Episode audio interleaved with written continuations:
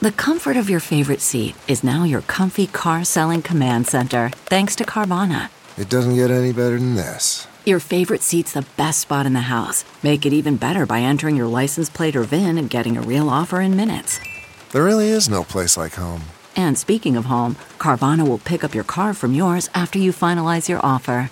Visit Carvana.com or download the app and sell your car from your comfy place.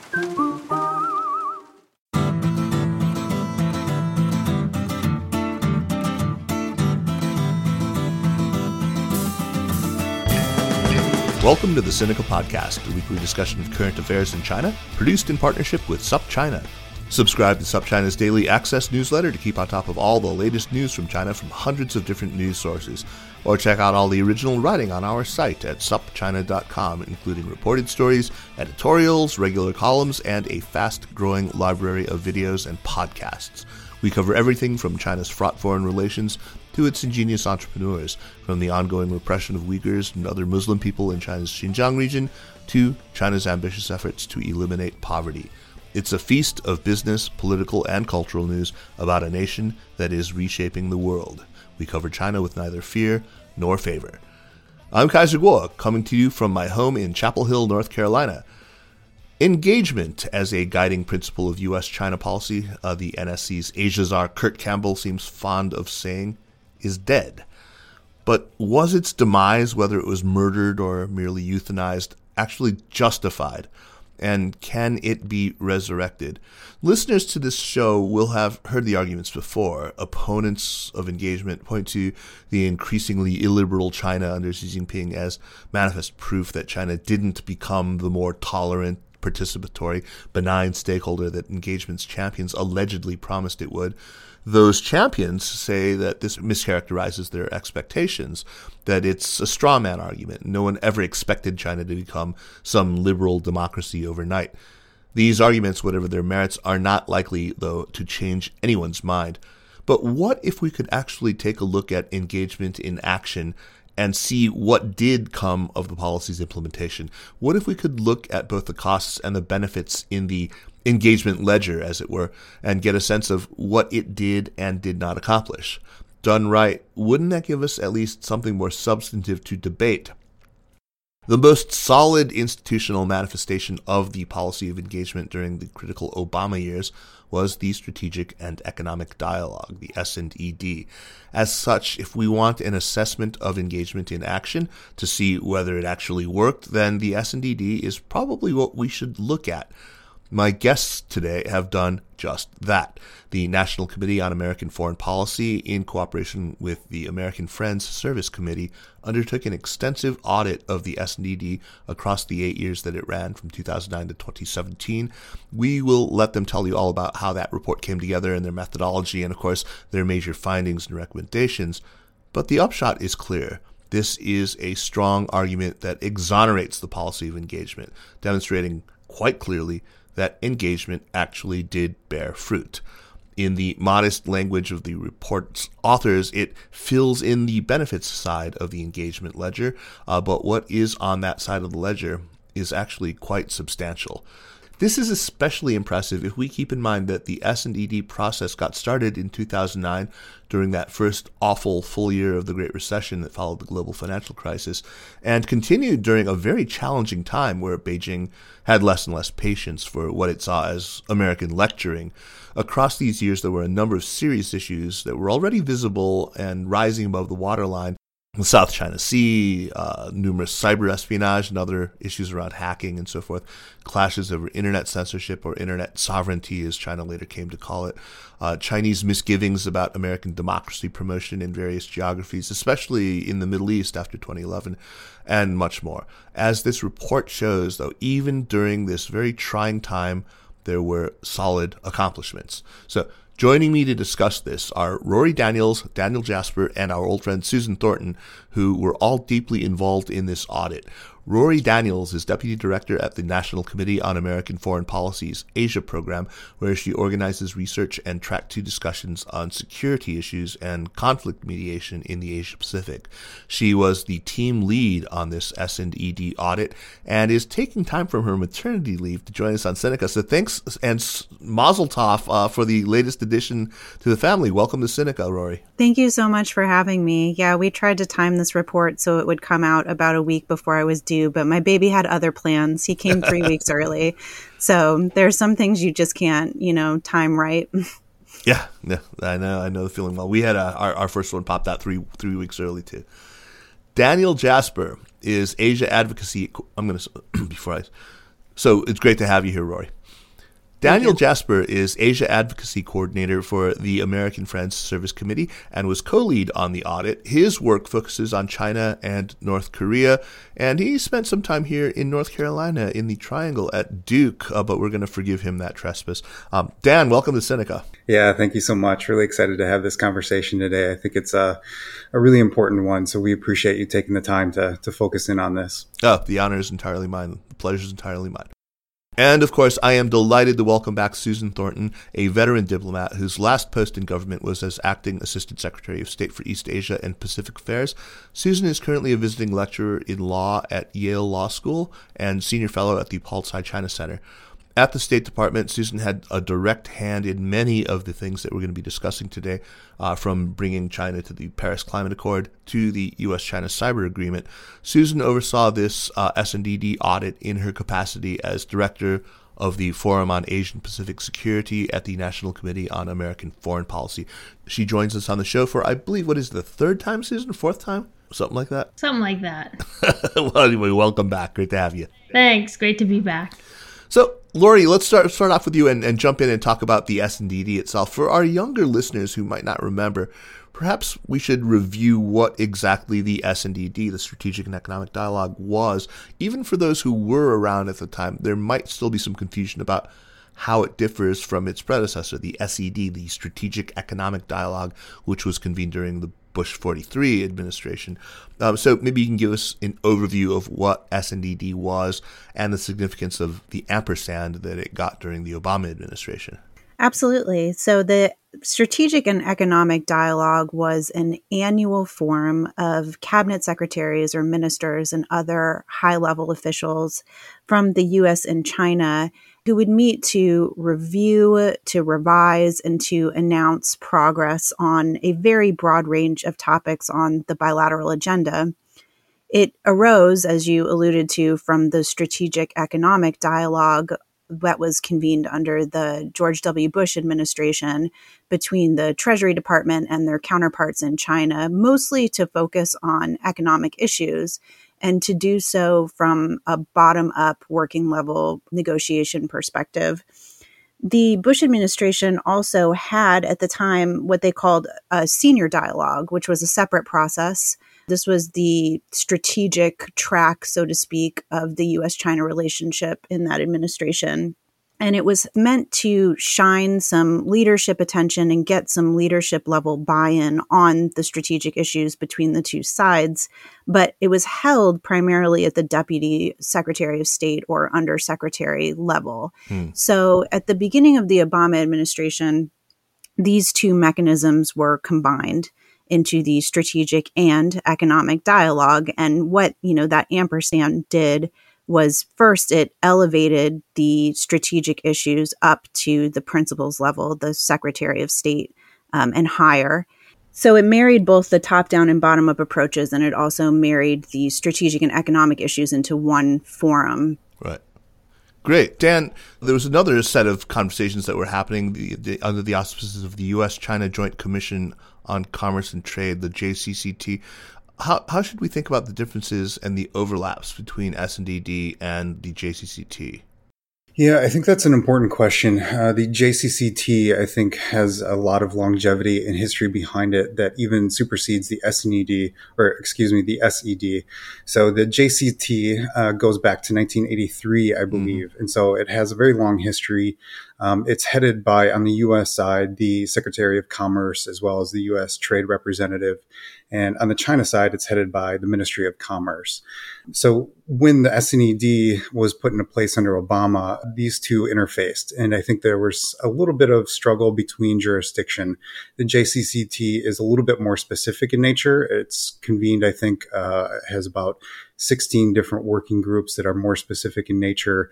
You know, it covers everything from intellectual property rights to pharmaceutical medical devices to envi- environmental protections statistics and so on. Uh, the economic track of the S&ED was a little bit broader in scope. And so I think that these things initially sort of rubbed against each other and there was a little bit of a struggle about what was going to cover what. But as time went on, I think there was a, a rhythm established, or this is a, the sense that I got from interviewees anyways, was that it, it allowed officials to take two bites of the apple, as it were where the S&ED was held in the summer and the JCCT was held in the winter. So that allowed officials to both put uh, commitments forward in the summer and then perhaps see where the progress was in the winter or vice versa. I think what's important here is that the S&ED, since it was a little bit broader in scope, probably added a little bit more momentum to the already existing JCCT rather than the other way around. And so there was a lot of momentum and I think work through that uh, had already existed with the Joint Commission on Commerce and Trade. Um, but the S&ED certainly put a lot of wind in its sails, so to speak. Excellent, excellent. So, Susan, on the U.S. side, uh, the convening of the S&ED, really, you know, in its early genesis, was driven during the, the transition period, really, uh, by outgoing Treasury Secretary Hank Paulson and by incoming Treasury Secretary Tim Geithner. Uh, was the the whole urgency around the need to convene this mainly because of the global financial crisis? Was that what prioritized this? And then who was? I mean, I understand Wang Qishan was involved on the Chinese side. It was that he the pr- principal person driving that uh, from Beijing? Yeah, so you're right, uh, Kaiser. When we think about the beginning of the S&ED, of course, it came right at this very pivotal moment when we were experiencing a global financial meltdown. There was no question at the time, and I was um, working on China. Kurt Campbell had come in as the assistant secretary for East Asia and Pacific. We were working with Treasury counterparts. Of course, Tim Geithner came in as the secretary. And there was no question at the time that the SED in some form would continue because we were coordinating with China on an urgent and almost daily basis at that time, as we were with other countries around the world to try to keep the financial system from melting down. We had the initial meeting in Washington, D.C. on coordinating macroeconomic policies in the wake of the crisis. Then we had a meeting in, I think there was one in London. Then it came back to Pittsburgh, etc. And we were working all during that time very closely with the Chinese. The real issue, though, in the transition was about combining or not combining the two tracks that Rorry was talking about. Mm-hmm. There's a lot of, I think, misinterpretation of that. At the time, the Treasury Department thought the State Department was making a grab for territory or turf or whatever and trying right. to uh, muscle in on the Treasury Department's very important global stability enhancing dialogue. Um, my interpretation of it is very different.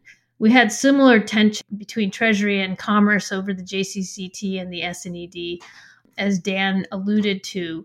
But my interpretation really was that as Rorry said, this strategic security dialogue, the senior dialogue, was this top down discussion on very thorny issues. And it was pretty clear, I think, and even today in the minds of many, that many of these issues were sources of great frustration, differences, tensions, and were over things that were very hard to make progress on. Whereas all of the dialogues on the economic side were focused a bit differently, such that they could be teed up to demonstrate progress. And there was a feeling, I think, on the part of the sort of national security elite in Washington at the time that the US China relationship was too heavily weighted on the economic side.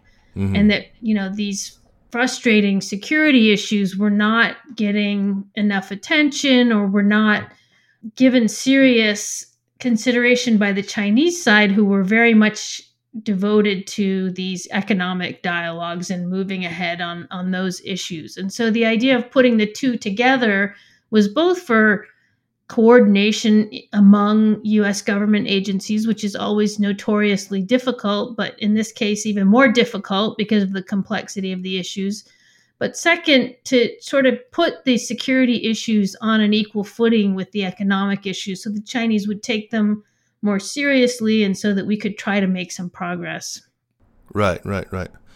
That makes a lot of sense. Um, how involved was uh, the Chinese leadership on their side? I mean, were Hu Jintao and Wen Jiabao, and then after 2013, you know, Xi Jinping and Li Keqiang, were they directly involved in this, or was this something that they sort of delegated down to people like Wang Qishan? Um, the question about the establishment of this particular sort of diplomatic mechanism, they would certainly, the Chinese leadership would have been directly supportive of establishing a more robust set of interactions, but they were not directly involved. Wang Qishan was very involved as the former point person um, at the SED, the Strategic Economic Dialogue, right. and I guess Dai Bingguo on the Chinese side, on mm-hmm. the State Council and Foreign Ministry side, as the Deputy Foreign Minister, was very involved in pushing it forward on that side.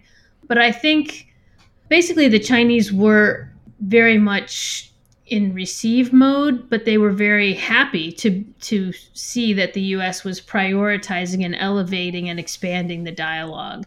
And I think the other thing that was going on at this time that's important to remember is that really this was the heyday of globalization, where so many global issues were coming onto the international agenda, things that we hadn't had to grapple with before, and where right. we were finding that we needed to do a lot more coordination with China. So so none of this was static. You know, a lot of things were moving, a lot of new things were happening, and all of those kind of push toward developing this kind of combined and expanded mechanism. Susan, I'm going to stay with you for just a second here because you were so directly involved. And I want to give our listeners a sense of the mechanics of the thing, how many people from each side were participating besides state and treasury, what other uh, cabinet level uh, officials were involved, were the state and the treasury components of it kept relatively compartmentalized and separate, or were they commingled? Uh, and I guess I, I, I want to get just even just sort of a, some color on it. Well, what what what kinds of venues are we talking about? What was the sort of run of show? Uh, what was the setting like? What were the seating arrangements like? What was it like? What, what sorts of meetings are we talking about here? Huge meetings.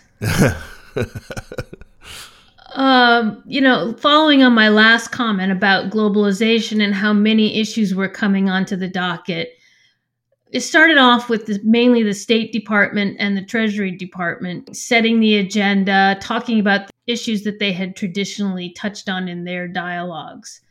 But as new issues came to the fore, new cabinet secretaries wanted to engage with their Chinese counterparts directly on the matters that they were interested and expert in and they would be added sort of to the to the docket. And one of the big criticisms and we'll probably get into this later in the show is that you know we had the entire US government showing up at these meetings but that was because you know every cabinet secretary for example energy environmental mm-hmm. protection agency. Even you know oddly enough there was a dialogue about national parks. So even our you know secretary of the interior i don't think was ever at the meetings but there was a discussion about how do you set up national parks and this kind of thing. So there were all kinds of issues that came up. Some had to do with addressing issues of international cross border type coordination but a lot of them were also issues addressed at talking to China about what we had learned in doing various things as they were setting up various institutions in China. So there is this dual nature of the sort of developed, developing country dynamic plus uh, just coordination among major powers on threatening global challenges. On the venues question, uh, was fascinating. You know, we this was a very protocol intensive effort, and I'll you bet. know, you Yeah. talk about arranging the chairs at the table, et cetera. It was all extremely delicate, and a lot of man hours were spent on this, and I'm sure on the Chinese side as well. But we had to find venues that were big enough uh, to seat all these cabinet uh, secretaries and their retinues. We had to try to find spaces that were going to accommodate catering and side meetings and side dialogues and all of this. So, one of the dialogues I worked on, I remember we used the atrium of the Reagan building. I don't know if you've ever been there in Washington, Mhm. D.C. It's this huge, expansive space, and we had to sort of cordon off little rooms and use curtains and other things. But it was a big effort just on the logistics, and the State Department's events staff had to really uh, help us a lot with finding spaces, etc. How many people, how many participants from the Chinese side typically at uh, you know an S&ED that happened, say, just midway through the Obama? Oh, I would say probably flying over to the US for S&ED, both in the lead up to the meetings to do the last minute negotiations and then to be there staffing principals, you know, more than more than 100 people easily, probably a couple of hundred people. Hmm. Wow. Wow. That's great. I mean, it does give me some some flavor of, of what it was like.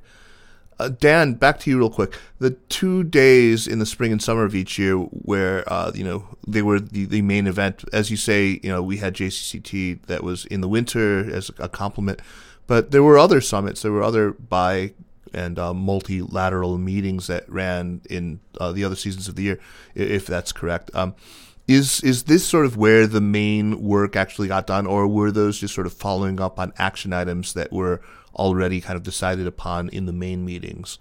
Uh, where where was the rubber hitting the road typically? Yeah, I think this is a really good question. Um, and, and I think it's important to remember that the SNED really did serve as an umbrella of sorts for sort of sub dialogues and discussions that took place and, and even local level cooperations at some point. So, um, you know, there, there was a lot of uh, places in which the rubber could meet the road.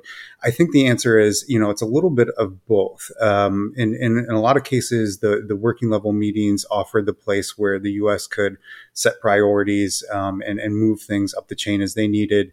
Um, at times, if they felt stuck, I think the the um, meetings in the summer, the high level meetings, was also a place for the, the principals to get an attention to these issues Right. and to move the ball forward.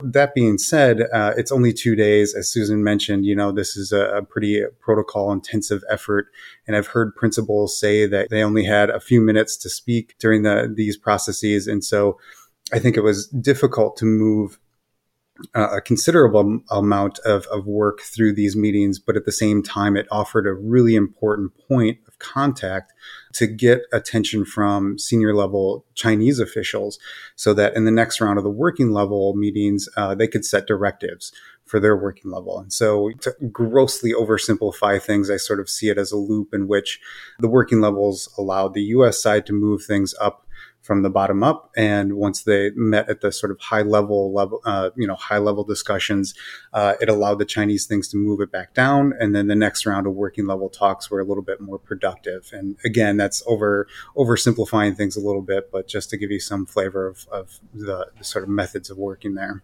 Thanks, thanks, Dan. So Rorry, there's a lot of criticism of S&ED. If we had to characterize what the conventional skeptical line on S&ED is, uh, what what was that? What do those people who later soured on engagement have to say about S&ED? I think there are four main criticisms or buckets of criticism, and I'll briefly break them down and we can talk a little bit more about whether or not we found them to be accurate criticisms um, according to the data that we collected. Right. But the first is that it was not a true dialogue. So as Dan was just alluding to, that there was a there's a sense that nothing could be decided in the room, um, particularly that on the Chinese side, given the top down nature of the Chinese system, that there was no room for negotiators to come up with creative solutions or to work in the same way that US interlocutors could to advance in the room an issue um, to the next stage of progress. Mm-hmm. So it was not a true dialogue, it was unproductive. Uh, oftentimes, it's called a talk shop where nothing got done and that the Chinese leadership was not empowered. That's kind of one bucket of criticism. Another bucket, which we've also talked a little bit about already, is that it was too broad, that it lumped in too many topics, that it treated each topic as equal value, and that therefore it was not strategic. So the first two criticisms are that it was not strategic and it was not a dialogue, and therefore, you know, a strategic and economic dialogue was a very poor choice of a name for this process.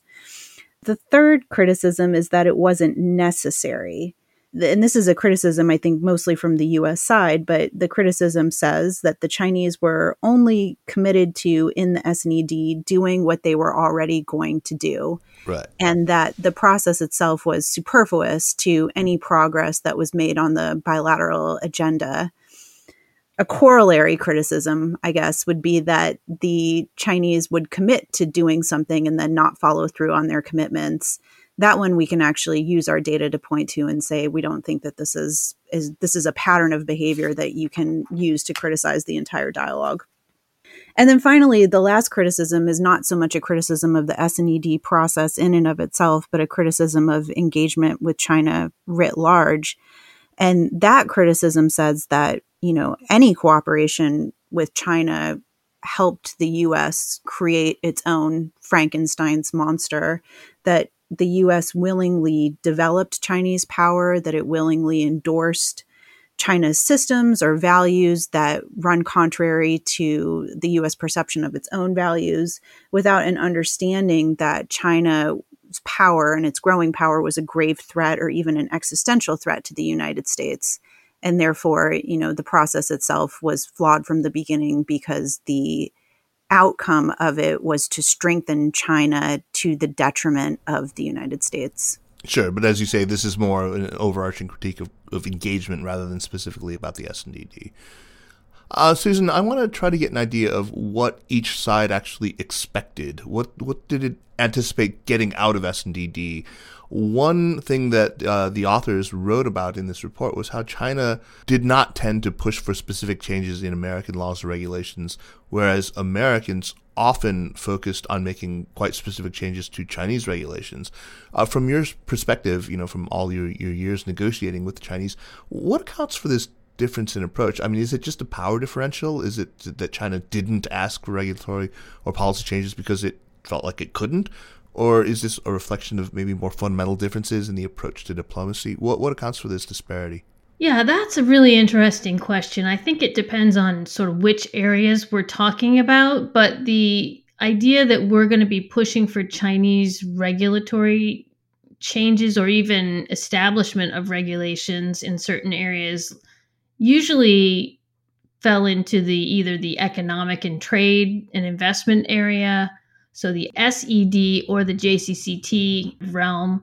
Or, of course, there was a lot of discussion about climate and energy projects and other kind of specific technical matters that might involve regulatory changes. I mean, the Chinese system had a lot of open regulatory spaces, and I think part of the dialogue, the idea was to try to to close those spaces, to try to get regulations on the books that would then be implemented by China in areas where uh, we thought China's activity in that sphere was going to have an impact on the US or on the broader global picture in that area.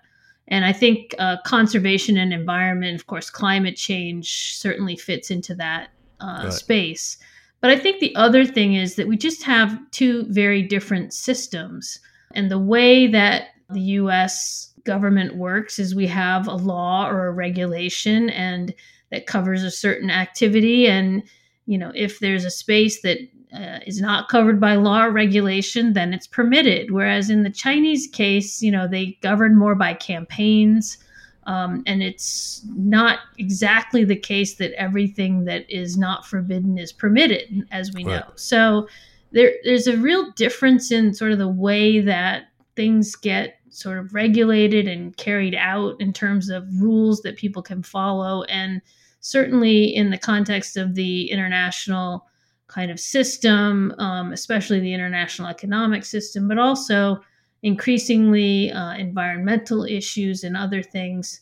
The US was very interested in having these open spaces in China be be closed and be clearer about what activities and what behaviors would be expected and would be allowed going forward. And I think, of course, in the U.S. we have separation of powers where Congress makes the rules and the legislation, and I think the Chinese have heard frequently enough from U.S. interlocutors about how the separation of powers makes it impossible for us to negotiate what kind of legislation Congress is going to pass at a dialogue like this.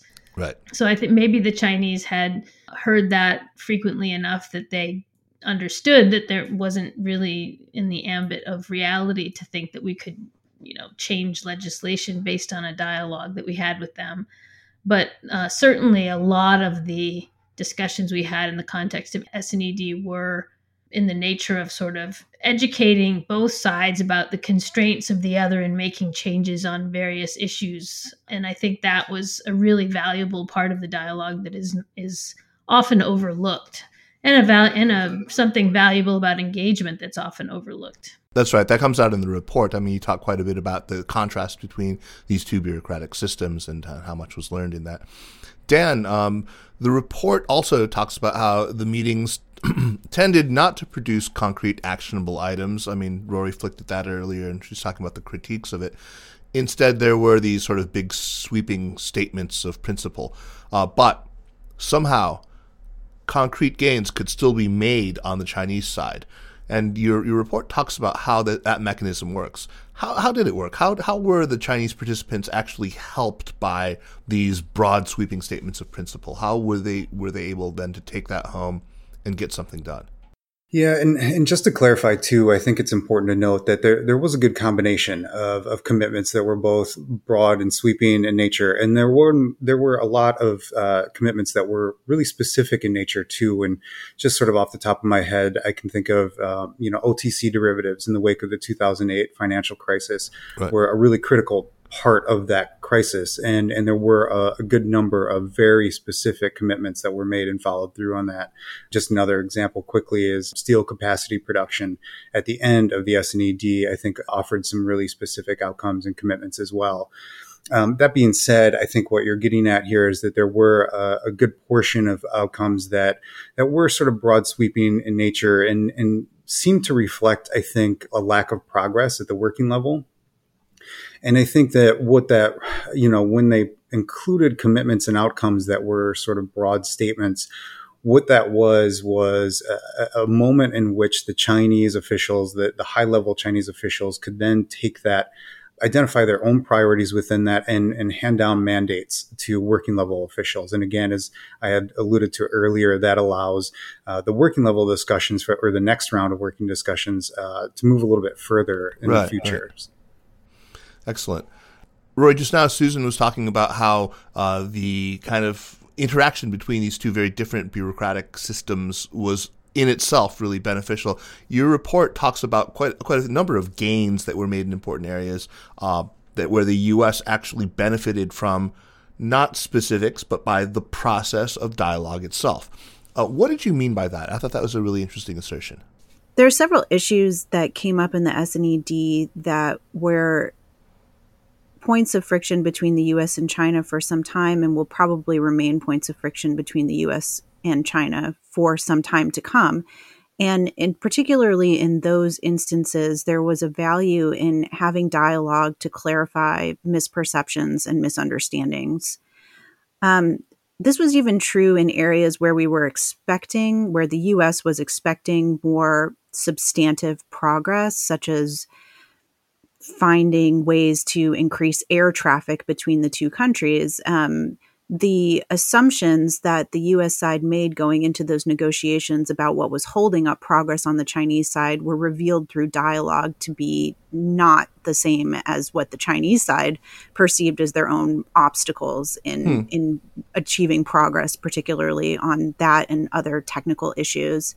And this is not to say that the US side then said, well, all of the Chinese concerns are legitimate and we should just drop this issue. Um, there was no sense, I think, from my perspective, that US officials were excusing lack of progress on any particular issue due to uh, a better understanding through dialogue of what the Chinese barriers to progress were.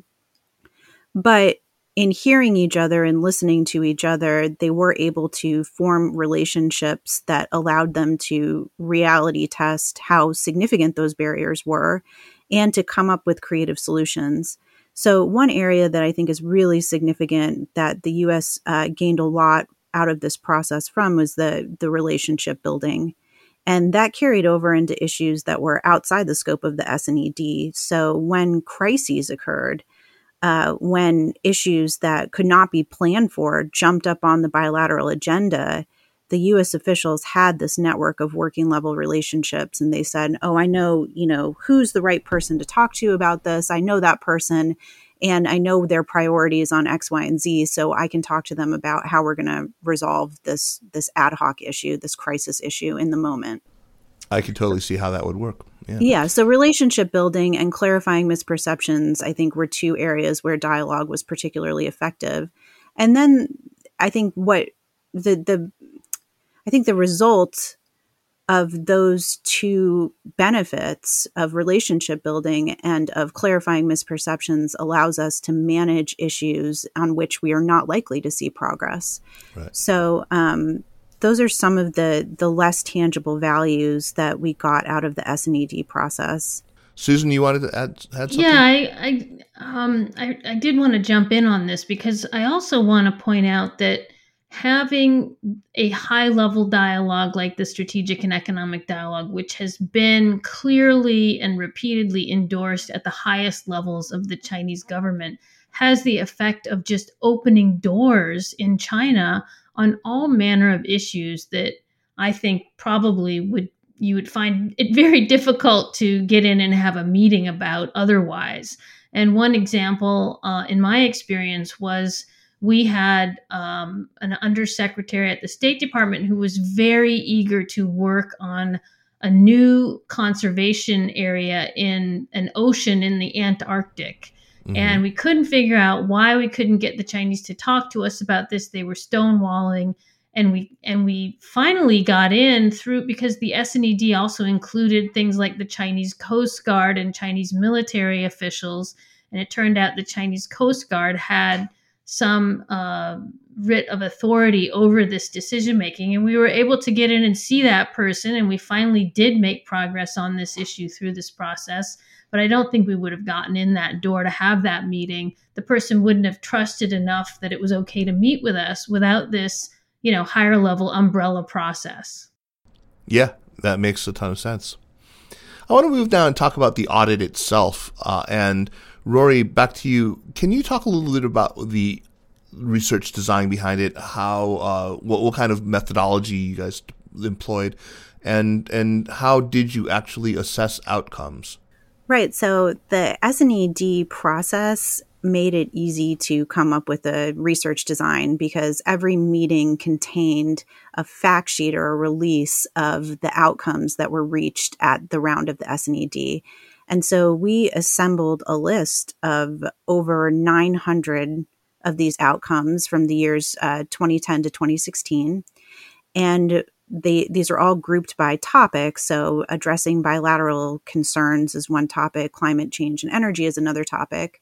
We split them up on a six person research team, and each took about 150 of them and started to look at whether or not those outcomes contained commitments we broke down those commitments and asked whether or not those commitments were measurable. Mm-hmm. So there are many areas of the S&ED, these broad statements of principle. What does it mean to strengthen cooperation in Africa's Great Lakes region, for example? There are areas where the value or the measurability of the outcome is quite subjective. Sure. And we just tried to do the best we could to come up with metrics that would um, speak to whether or not the commitment was fulfilled. Then we looked uh, using open source research to see whether or not we could find data on those commitments. Could we find, you know, Chinese regulations that were made? Um, could we find agreements that were signed? Could we find uh, data on emission standards or other areas of commitment that we could then cite as progress in the commitment? And for many of them, we could, and for some of them, we couldn't. I would like to say at this point that we consider this data set, which is linked to in the report and which you can access online, to be a living document. There were many areas where we could not find data through open source research on whether or not a commitment was fulfilled. Um, and there were many areas where, you know, we could still be building out this data set. So we encourage people to contribute to it. We hope there are listeners out there that are as interested in the evaluation methods of diplomacy as we are. There might be very few of those mm-hmm. people out there, but if you're out there and you think you have something to say about this conversation or would like to go through our data set and make suggestions, we welcome that. Yeah, I think this, there's a contact inf- there's contact information in the report, so please do check that out. I think it's important. I think a lot of our listeners will probably participants, and you did interview quite a number of participants in the S&ED along the way. Yeah. We did. So, where we couldn't find open source research, and particularly to talk about the value of the S&ED that was not tangible, was not covered by commitments, we went back and interviewed mostly working level officials who had worked on the S&ED from a variety of cabinet departments. We talked to people from state, we talked to people from Treasury, we talked to people from the Department of Energy, from the Department of Homeland Security, and from other agencies. So we tried to fill in the gaps of what the data couldn't say or tell us by asking people who worked on it how they assess the value. And the two methods combined, the interviews and the data set, ultimately brought us to reaching the conclusions that we reached in the report. Mm-hmm. So, Dan, uh, when I asked Rorry to talk about some of the critiques that, that are prevalent about the S&ED process, one of them was that you know a lot of these things China would have done anyway. They would have walked down that same path, irrespective of the dialogues or the negotiations. How so? How are you able to tell when the S&ED process actually had an effect on outcomes? Um, there's another critique that, that, that shows up in in the report itself. Uh, I think it's related to this. Respondents talk about this tendency for state and treasury to take credit for things that actually did not depend at all on the S&ED process. So, uh, how are you able to take into account these two uh, these, these two things and, and assess the, the contribution of S&ED itself? Yeah, so I, I, think the nerd in me really loves this question, and you know, um, the, my time spent at the other end of Tobacco Road actually, uh, in some ways, inceptioned me for some of this research because I spent a lot of time looking at how do we monitor and evaluate, you know, methods of peace and social justice, and so we did spend a lot of time thinking through um, how, how, do we parse things out. But you know, the first thing you'll learn in any statistics class is that you can never prove causation. Right? right? You can only show correlation. And so even if we were able to run something like a multivariate regression analysis on this, we still would not be able to talk about causation. So, you know, we hemmed and hawed a little bit. Um, but I think as researchers, you know, looking at monitoring and evaluating this thing, we we in some ways have to take the the statements that we have, which is essentially our baseline data at face value. We're not in a position to say this came out of which dialogue because we only have the baseline data, which is the joint statements. Um, so this is really more of a challenge, I think, for officials to sort of resist the temptation to put everything under the same bucket. Um, keeping it separate, I think, is important for monitoring and evaluating. And I think using a vocabulary is really important, and we need to pay attention to what we what we identify as an output versus an outcome. You know, in my mind, an output is something that comes out of a dialogue, and an outcome is something that actually transpires. That being said, we can say that these commitments are results of the dialogue, whether it was S&ED or a sub dialogue in some ways, I think is a little bit irrelevant because what we set out to see was does dialogue have an impact, right? And, and can we measure that? And I think the answer was was yes to both of those. And in regards to the question of China would have done it anyway, so you know what does it matter? I think there's some important points here that we need to make, and and one is you know if that's true, the real value of the S&ED was that the U.S. participated in those changes. And so certainly they helped shape the outcomes that they wouldn't have been able to if they weren't at the table discussing these things. And actually, one of the things that we found was that China became more transparent about regulatory changes and they, sh- they shared draft laws, things like that. And the US did as well. So it was important to have input from both sides. The second is that now we have a counterfactual, right? Right. Uh, do we see China moving towards or away from U.S. interests? I, think the answer is pretty clear at this point, and so to have an anchor like the S&ED is incredibly crucial because one way or the other, we like to participate in those changes, right? Absolutely.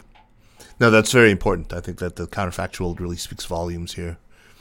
Uh, let's dive in now and talk about some of the major accomplishments that the report cites as having come out of the S&ED. And um, you guys put these in five main buckets, and I think it's worthwhile to go through each of these. So I'm just going to list them, and you guys can decide among yourselves who wants to address each bucket. Let's start with macroeconomic stability, which was, of course, the, the real urgency in the 2010, uh, um, in the 2009 and 2010 dialogues taking place in the early crisis. So why don't we, we talk about that first? Yeah, I can jump in on that. Um, Sure. I, and I think macroeconomic stability was a really important piece of progress from the S&ED that we found, especially in the wake of the 2008 financial crisis. Again, just to quickly touch on the SED uh, under Bush, I think it was important. Many or a few interviewers, or excuse me, interviewees mentioned that um, it was absolutely critical to have that communication during the crisis because it would have been very easy for each side to misinterpret one another. But going a little bit forward and, and uh, looking at the S&ED and how that contributed to macroeconomic stability, I think as the dust started to settle, I think they started to look inward. How does the Chinese and the U.S. domestic economies really impact the, the global economic situation? So we had a few different outcomes that came um, that I think are worth noting. One thing that China committed to was to increase domestic consumption, and it did so by about six percentage points, which in my mind is is pretty significant. Um, the U.S. for its part committed to increasing national and private savings. Uh, and it sought long-term fiscal sus- sustainability through things like healthcare reform, which was important. Um, just to kind of give you a, quick flavor of what um, the other things that China looked at, uh, you know, and I have a list here that I can just quickly read off. You know, China committed to increase household income, promoting job creation, accelerating development of the service sector, speeding up reform of monopolies, increasing access to financing for small medium enterprises, expanding things like rural pension programs, things like that. And I think one thing that I'll just quickly note, I'll pull from that list is the, the speeding up of reform of monopolies. Um, in the S&ED, China committed to uh, building off of its 2008 anti-monopoly law. And throughout the S&ED, we did see quite a bit of progress there. And interestingly enough, I think it came to a head in 2019. So three years after the S&ED, uh, when China established a new regulatory agency that had a lot more enforcement power than previous agencies. SAMR. That's right. Exactly. Yeah. And so we do see momentum carrying forward even after the S&ED uh, on a lot of these issues. Absolutely. Susan, maybe you can talk about intellectual property rights protection. That was another one of the buckets that you listed. This is something that is often cited as one of the failures of engagement. You know, China supposedly continued to steal American intellectual property, as the Trump White House constantly alleged. But you cite progress on that front that grew out of S&ED, yes? Yeah, I mean, I think most people, if you talk with American businesses doing business in China over these last several decades, would tell you that China has made tremendous strides on its intellectual property regime, uh, setting up of intellectual property courts. Um, moving to close this very open, obviously regulatory space when we started this process with China, the criticism, of course, would be that it did not move fast enough in this area and that it sort of would close one loophole and then another one would open up. But I think most people who have worked diligently on Chinese intellectual property rights would probably judge the Trump administration's initial foray in this space, the 301 report, to be a little bit one sided in its judgments about the fact that the Chinese had done nothing in this space. It was a major focus throughout the S&ED on the economic side. It also was a major focus of the JCCT that continued in parallel to the S&ED all throughout those years. And, you know, of course, we would complain and say that not enough was done. But I think, you know, you hear people say now that China's intellectual property regime is made pretty significant strides and is bound to probably continue to do so as China generates its own intellectual property. But a lot of this was at the uh, you know behest and a lot of hard work was done. Um, there was an intellectual property uh, attaché at the embassy in Beijing. Uh, the embassy convened an intellectual property roundtable uh, led by the ambassador every year, and all of these things were under the umbrella of these efforts under the S&ED. I actually took part in that one year uh, when Gary Locke was was, there uh, on behalf of Baidu. Yeah, so great. Now that I think uh, we, I fully agree with you that I think anyone who was on the ground there certainly saw progress being made, and yeah, a lot of it is attributable to the fact that China was generating its own IP and they wanted to protect it from you know uh, other Chinese companies. Let's talk about public health and perhaps maybe focus on the praiseworthy cooperation between China and the U.S. to tackle the crisis in West Africa in 2014. Of course, Ebola this seems really relevant to today because you know the conspicuously wretched way the two countries have failed utterly to cooperate in addressing COVID nineteen and all the lost opportunities of of the Trump years. Uh, with all this recrimination now and all these actual laws on the books now to prevent collaboration like in gain of function research. We're not allowed to, NSF is not allowed to fund anything uh, uh, because of a rider on the uh, Innovation and, and, Competition Act uh, that, that's related to work that the Wuhan Institute of Virology does. Uh, what though was the linkage between S&ED and collaboration on infectious disease uh, during the, the, Obama administration? There were a few, and it snowballed over time into what you cite and what I agree was a pretty significant collaboration on the Ebola crisis um, in 2014. So the China and the U.S. have been working on infectious diseases together since the SARS outbreak um, in the early 2000s, and moving on through the avian flu outbreak um, a little later on. But it the cooperation culminated in a joint effort to address the Ebola crisis in West Africa, with the U.S. contributing a lot of technical expertise to that containment effort, and the Chinese giving resources, setting up containment centers. So there was a there was a joint collaborative effort to address the Ebola situation on the ground. And in the period leading up to that and afterward, there was also an expansion of US CDC personnel in Beijing looking at infectious disease cooperation. So at one point, I believe there were up to 10 staff members of the US CDC stationed in Beijing and conducting a local staff that was even larger, maybe up to 50 people.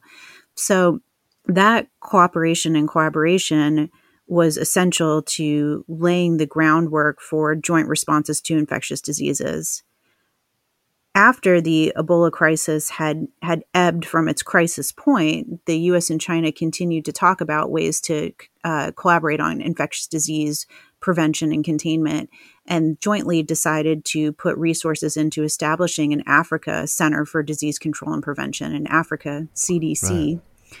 And that project, um, unfortunately, the U.S. pulled out of that project at the beginning of the Trump administration after it had been agreed to in um, 2016. Um, but the, the U.S. pulled out of it over concerns about China's use of data of health data of Africans in the project moving forward. So the Chinese actually went forward with the Africa CDC and broke ground on it um, a couple of years ago. And I have no doubt that it has been an essential venue to address the COVID 19 crisis in Africa. Absolutely. But it's been done without U.S. participation, unfortunately, due to concerns over what it means to collaborate with China in a data heavy and um, health informatics space. I looked at the website. It's, it's terrific. There's a lot of initiatives happening, especially around COVID prevention. Yeah, Dan. Yeah, I just wanted to add to this point too, you know, a little bit outside of this research, but within the context of AFSC sort of day to day work, one of the things that has surfaced in in uh, track two dialogues was the fact that in a lot of these cooperations, especially in the public health realm, um, they were uh, sort of inhibited by uh, an, uh, the Foreign Assistance Act, which had been written in 1961 and actually prohibited certain types of cooperations between the U.S. and China. And actually, it actually prohibits USAID from cooperating with countries that are quote unquote part of the global communist conspiracy. Mm-hmm. And so this sort of outdated language got in the way of a lot of these cooperative opportunities. And we had heard stories where you know, the U.S. and China would agree to host trainings uh, in Africa or something, but the U.S. side would have to force the Chinese officials to leave the room in order to give their trainings uh, for public health measures. And, and so, you know, it really points to me in, in, in, the sense that when we do, do, you know, when we have these dialogues and we, we search for commitments, it really does take a sort of whole of government approach here and, and we need sort of more consistency between the executive and congressional branches. And really quick and just a quick anecdote about that is that we we actually spoke to one of the authors of the foreign assistance act and and initially they said well you know i helped write that act and and it seems fine to me. And, and we said well did, have you seen the language lately? And and he said oh, oh, whoa, that's that's pretty outdated. So we do need to think about that. And so I think that Congress also needs to think about ways in which they can support these dialogues and cooperations going forward. Well, everything old is new again, and you know there is a global communist conspiracy. If you ask a lot of these, you know, the Ted Cruz types, but yeah, what have you, Josh Hawley. Um, two more things. These things. Climate change is the next major one. Uh, Susan, I'd love to, to, hear your take on uh, how you know we look. We all heard the stories about COP15 in Copenhagen, and if that was the starting point, that very ugly starting point, getting to Paris seems like uh, quite an accomplishment. How important was was S&ED to that process?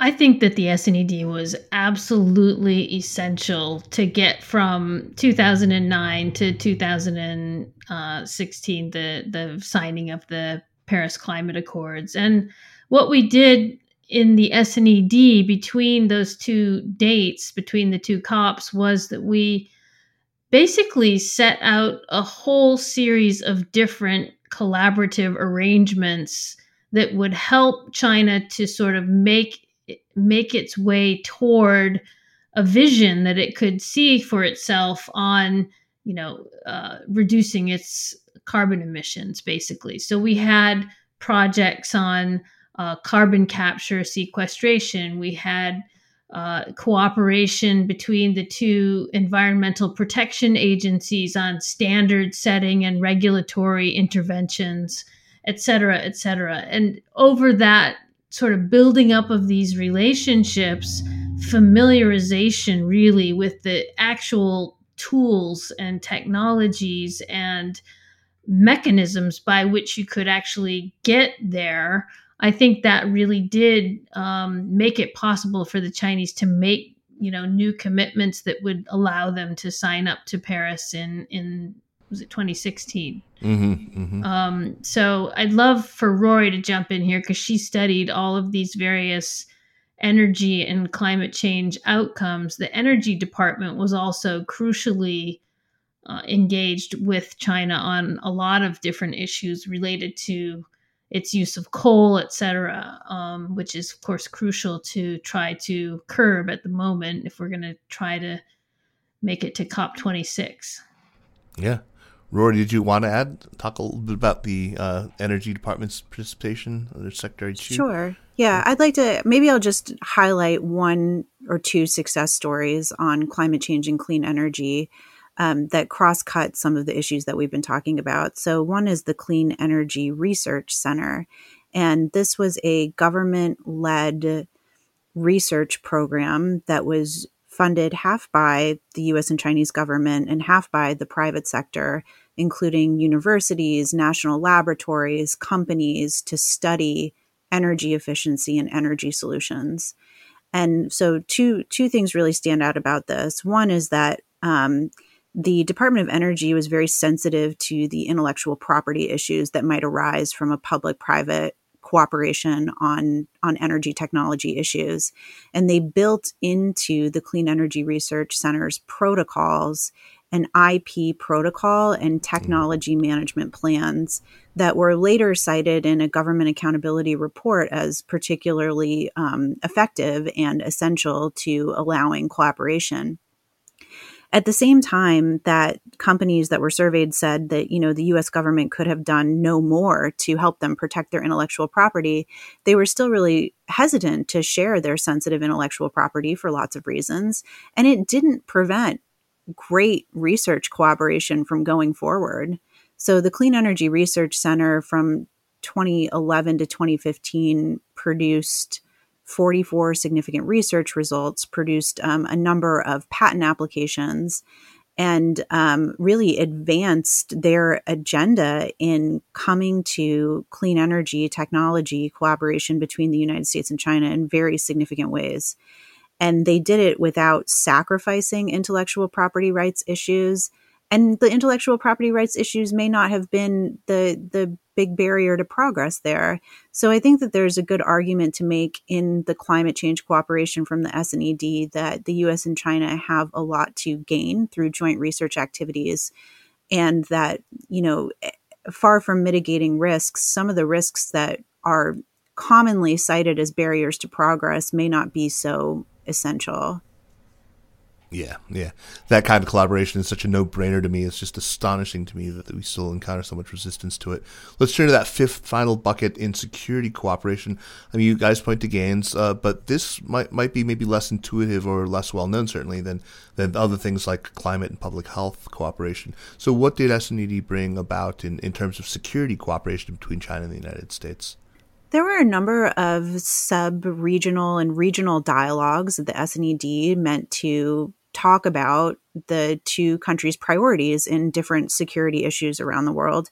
And some of them did produce collaborative programs. One area that we cite as a success is that the US and China set up a joint training program for Afghan diplomats, and then later, based on the success of that, for Afghan health workers. Hmm. So that was an area I think in which the while the two sides are really seen, um, and maybe particularly in the media, seen as having different strategic issues with regard to Afghanistan, there was still a lot to gain by talking to each other about um, the different priorities that they had and working together on programs that actually benefited the the Afghan people.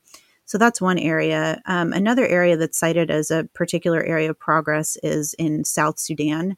The Chinese have a lot of interest in Sudan, South Sudan, um, particularly during this period. And the, you know, Susan can maybe speak to this more, but the US was interested in China playing an active mediation role in the conflict in South Sudan. And mm. China responded to that and played an active mediation role that was seen as a success in that there was a US priority and the Chinese responded and took on more than was expected. There are a couple other places where the US had asks of China in the security realm that the Chinese did respond to. On US peacekeeping throughout the S&ED, the US asked China to contribute more to peacekeeping, and China eventually did. Yeah, I, I wish we had more time to go into all these details, but you know these five areas are just just part of what's in the body of the report. There's so much more. Um, I suggest maybe that we just pick a couple of the outcomes that the audit surfaced that really stood out for you uh, some from the state list and some from the treasury list. You divided into into these two, and I'm really particularly interested in things that might surprise us as listeners, uh, where the impact may, maybe is less obvious but is actually quite important.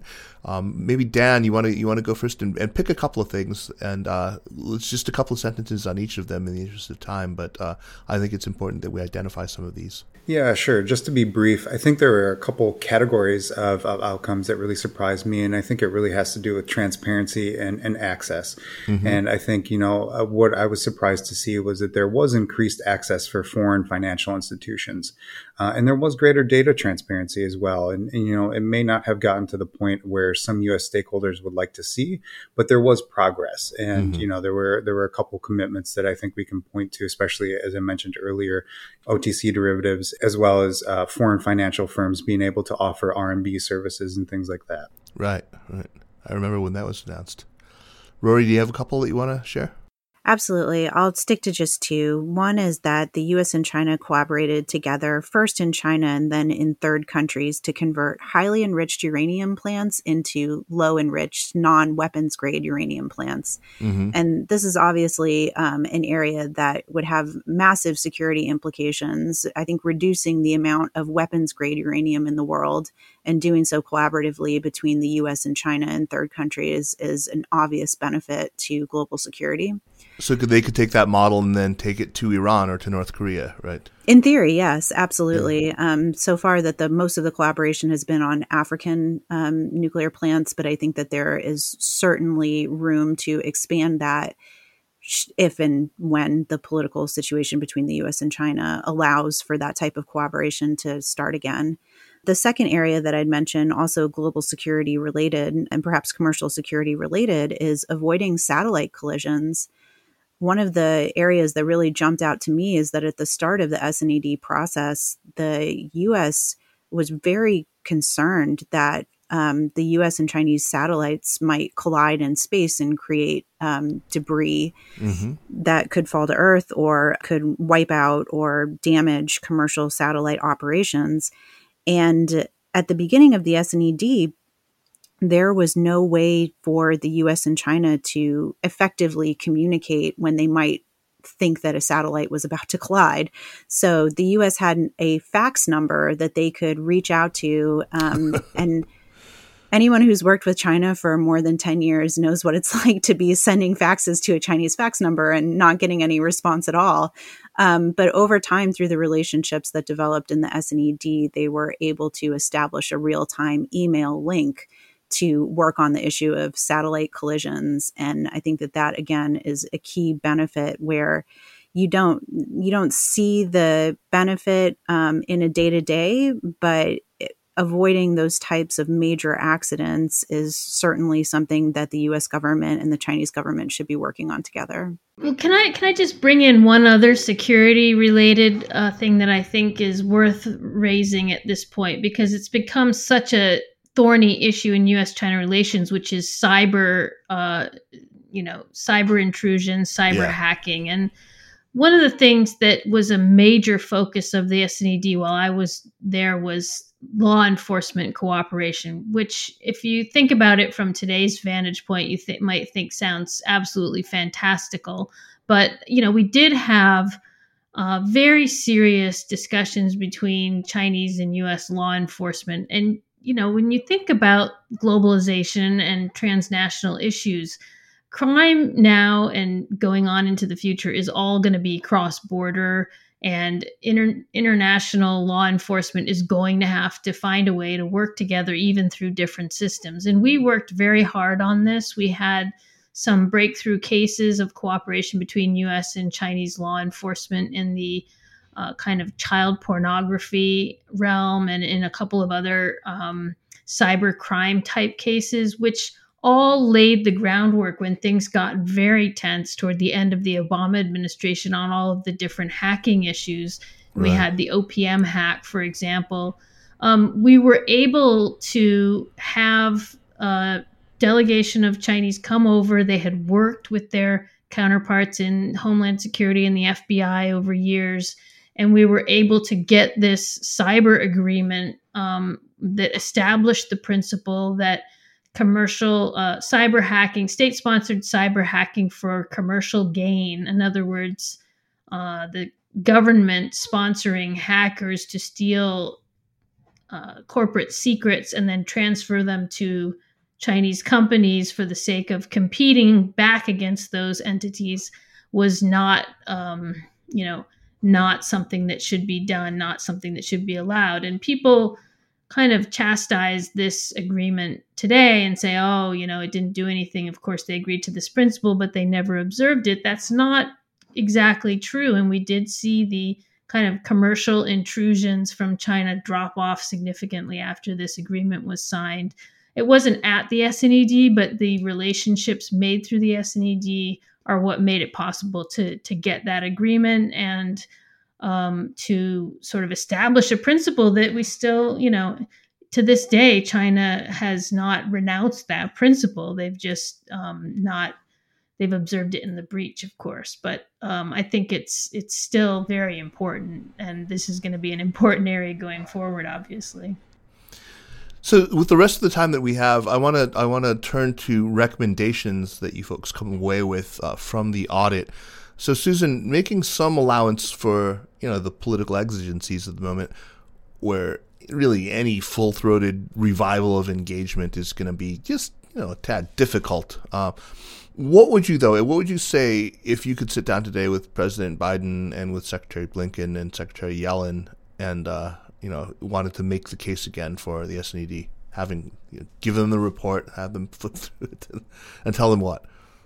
Yeah, I would make a case not so much for the revival of engagement, for but for the revival of diplomacy with China. Mm-hmm. Um, and that's really how I see the S&ED. It's a process by which we do both communication and try to get progress toward common objectives. The communication, in my view, which is one of the things that cabinet secretaries complained about, um, is just as important as the efforts to negotiate and get outcomes and progress because, you know, of the various factors that Dan and Rorry have both mentioned the different nature of the systems, one top down, one bottom up, the different ways in which our legal systems operate, the different stages of development that we're at and still are at, I would say, in many areas. And so you've really got to have these, um, you know, established channels of communication, people who know who their counterpart is on the other end of the line and what they're responsible for because it's probably not going to line up exactly with what you're responsible for et cetera et cetera. So these you know in the era of globalization which i maintain we're still in and we're not going back from china is going to figure in every single major issue that i as a cabinet secretary am trying to get done. Um, and so you know i've got to know who that person is. I've got to have people around who can understand how I can interact with that person on a productive level and uh, try to both head off things that are bad that I want to avoid have, have it, having happen and to try to get progress on things that I know we have a common interest in and I maintain in the face of much uh, scorn and derision that the common interest between the U.S. and China today and going forward into the future still far overwhelm uh, the areas of um, con- conflicting interests. Yeah, that's that's uh, absolutely right.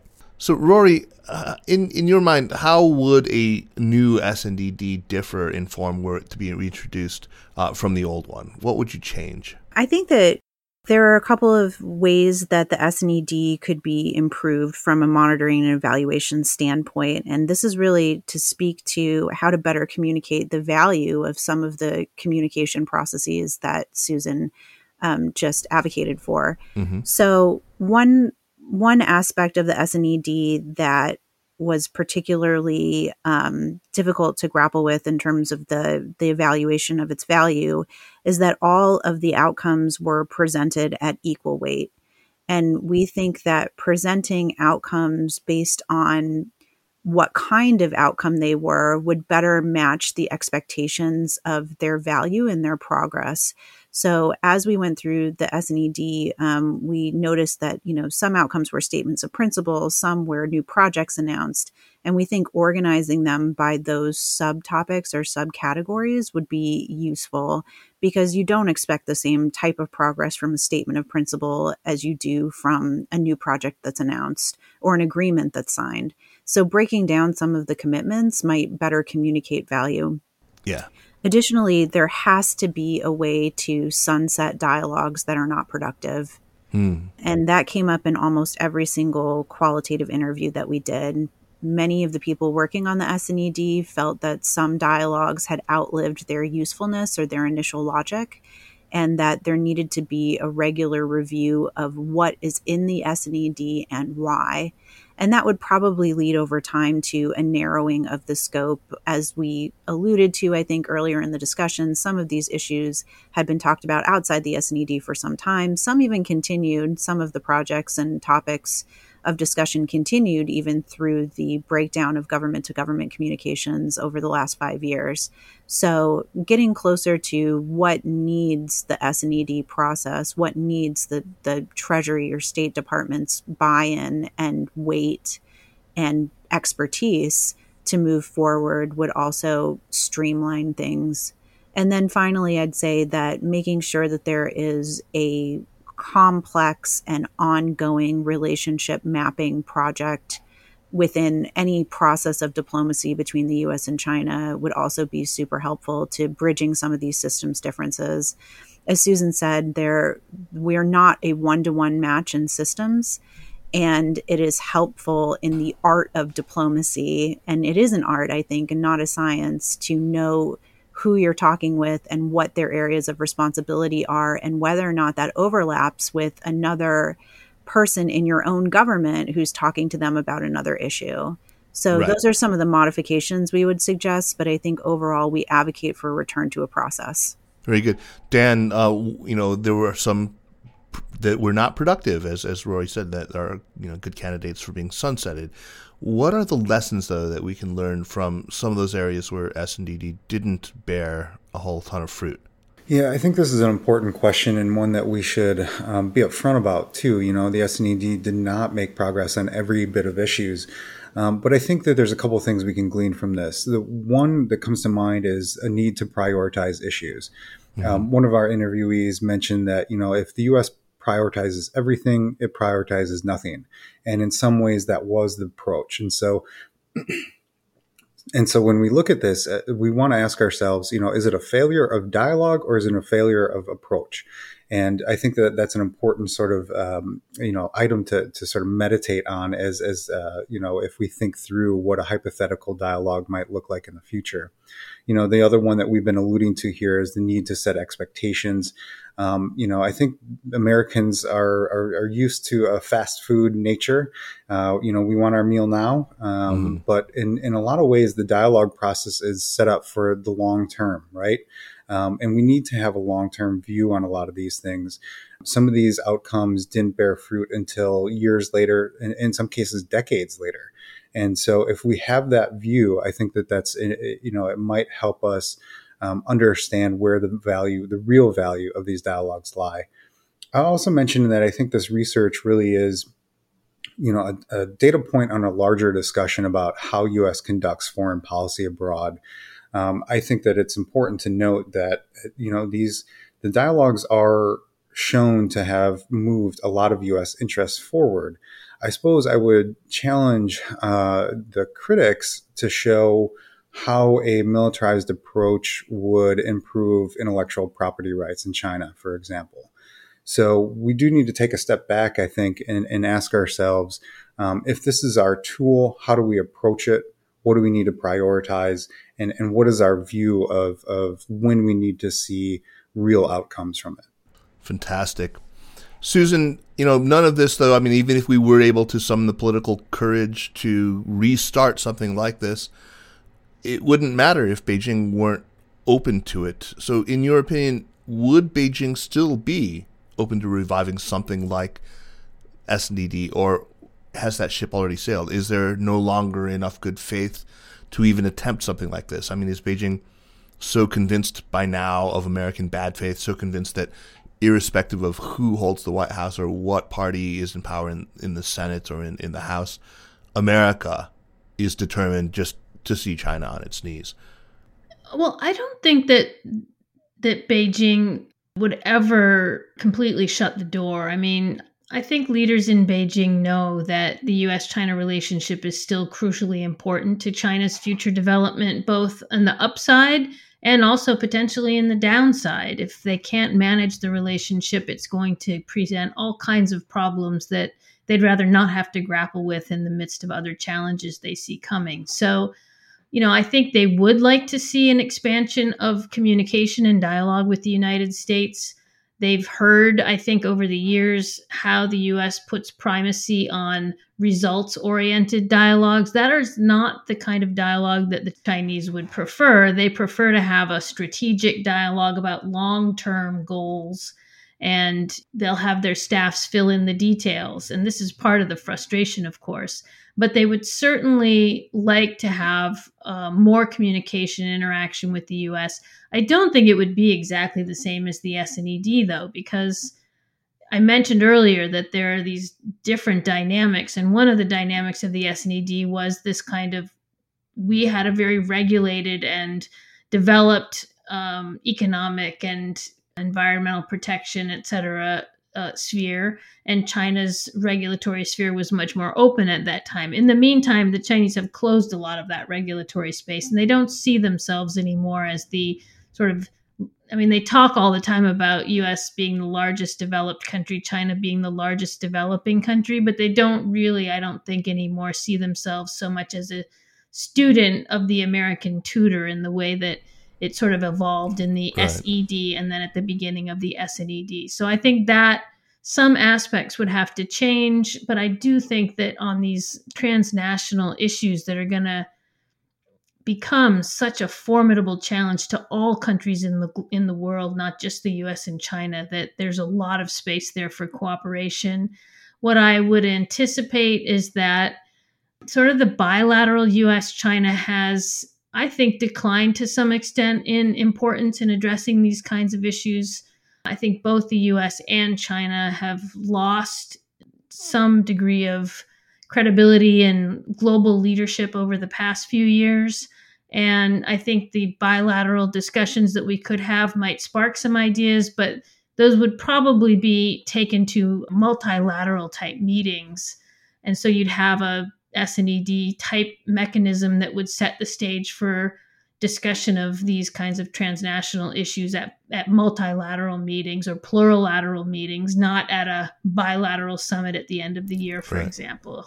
And I think, you know, of course, when Obama came into office, there was a lot of talk of a G2 where the US and China would assume joint leadership on the global stage and work together to solve various problems that was quickly thrown to the side. Uh, but I think we now see in the current state of affairs in the globe, after having come through the Trump administration and now into the Biden administration, that that's the G2 is not really going to be um, something that is going to materialize re- realistically in the near future. And so it'll be more in the spirit of sort of working together. But then we also have to work with sort of other major countries to bring about these kind of solutions to transnational problems. And the biggest one facing us right now is the pandemic, of course. And right on the heels of that, if we ever get through this, is going to be climate change. And we're just not going to be able to not have conversations with China about these things. So I think, you know, the sooner we bow to reality and figure out how to establish some clear lines of communication that don't have to be severed every time we're offended by something one or the other does, uh, the better off we're all going to be. I, I yeah, I'm not, I don't even know what to say. I agree with you so completely on this that uh, it's a it's a f- perfect place to wrap up. I want to thank all of you. I mean, Rorry, Dan, and Susan, especially for for taking the time out of your very very busy lives to uh, to join me for this conversation congrats on the report, uh, which I will put a link to online, obviously, and I think you should all download it and make sure to read the audit.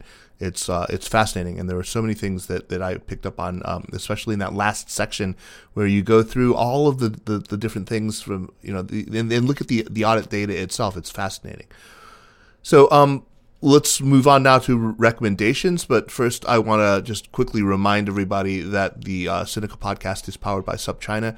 And the thing that we ask you all to do is if you can spare a couple of bucks a month, uh, sign up for, for SupChina Access, our daily email newsletter, because it's it's it's just a fantastic read. It's very valuable. It, it is a roundup of all the news you really need to, to to read on China every weekday, and it's delivered right to your inbox, and it's highly affordable and you're helping us out more importantly. So, um, one stop shop for all the vital news on China. Uh, if you're interested in group subscriptions, please contact us. Uh, you can write to alex at supchina.com. We've got some very generous group subscriptions available for NGOs, for universities, for uh, companies, even. What makes a life a good one? Is it the adventure you have? Or the friends you find along the way? Maybe it's pursuing your passion while striving to protect, defend, and save what you believe in every single day. So, what makes a life a good one? In the Coast Guard, we think it's all of the above and more, but you'll have to find out for yourself. Visit gocoastguard.com to learn more. All right, let's move on to recommendations, and uh, uh, let's why don't we have Rorry kick us off? What you got for us?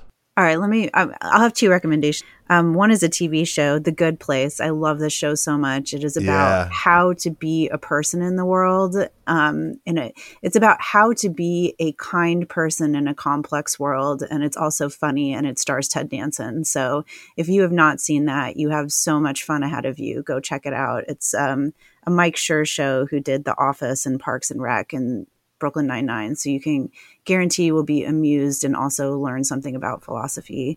Um, It's ticks great. A, yeah, it ticks a lot of boxes for me. And then on the on the same topic, how do you be a good person in a complex world? Um, I'd like to recommend another podcast, the Tara Brach Show.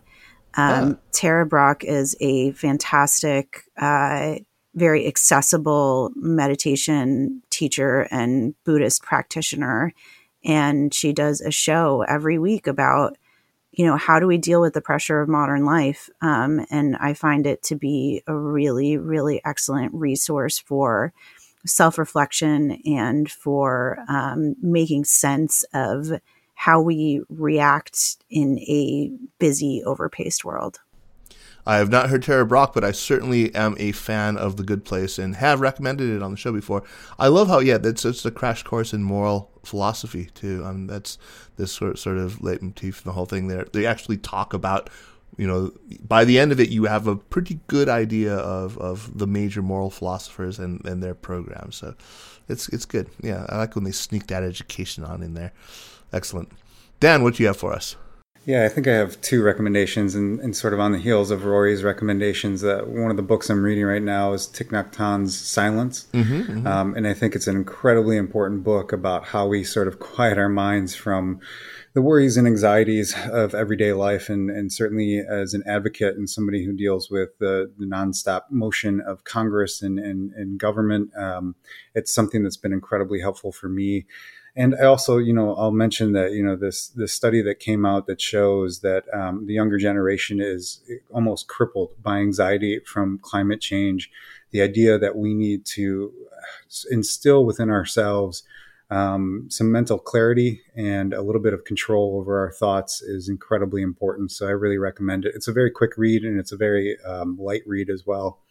Um, and I also recommend really quick too, just in the, the note of our research, um, one of the things that I came across during while we were researching was the China Hustle, and I think it's on Hulu or possibly Netflix. I can't remember off the top of my head, but it's incredibly important documentary about how um, the, you know a lot of the things behind the scenes in terms of our financial systems and how they work. So I would really recommend it to your your listeners.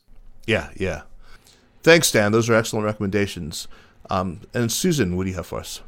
Oh gosh, Kaiser, I can't remember what I've recommended on the show before, but I've got a TV show uh, on Nat Geo or Disney Plus called The Incredible Dr. Pol. As you know, I live on a large farm in Maine, and we have a lot of animals on our farm. And Dr. Pol is this hysterical, real character Hungarian veterinarian who does small and large animal veterinary work. And this is a reality show that basically shows the nitty gritty of running a veterinary operation. And I have saved so much money on my vet bills here on the farm um, by watching the show and how he, you know, brings calves into the world and Wow. treats dogs and cats and chickens and all kinds of strange animals. And plus, he's just, um, I mean, it's a lot of color and culture about uh, rural Michigan, which I very much appreciate, and I think uh, your listeners would also appreciate. Really, The- um, just heartwarming kind of show, good for the kids, etc. Um, I love it. Another recommendation. I hate to recommend another podcast because you know Sinica is really the the only true podcast, but I do it all I the do time. love I do love the Hidden Forces podcast with Demetri Yeah. Kofinas. I don't know if that's been recommended on your show before, but it's it's i mean i don't agree with demetri on everything but he has people the people he gets on are great and the topics on everything from philosophy to religion to financial markets investing macroeconomics foreign policy. I mean it's just uh, the sweep of the show is breathtaking. He he prepares you know like you do before every podcast and it's just tremendous education and i i really enjoy um, the interactions that he has with his guests. And then I just want to recommend one book. It's probably been recommended on your show before. I don't know, but um, in honor of dear departed friend Ezra Vogel at Harvard, mm, who we mm. all dearly miss.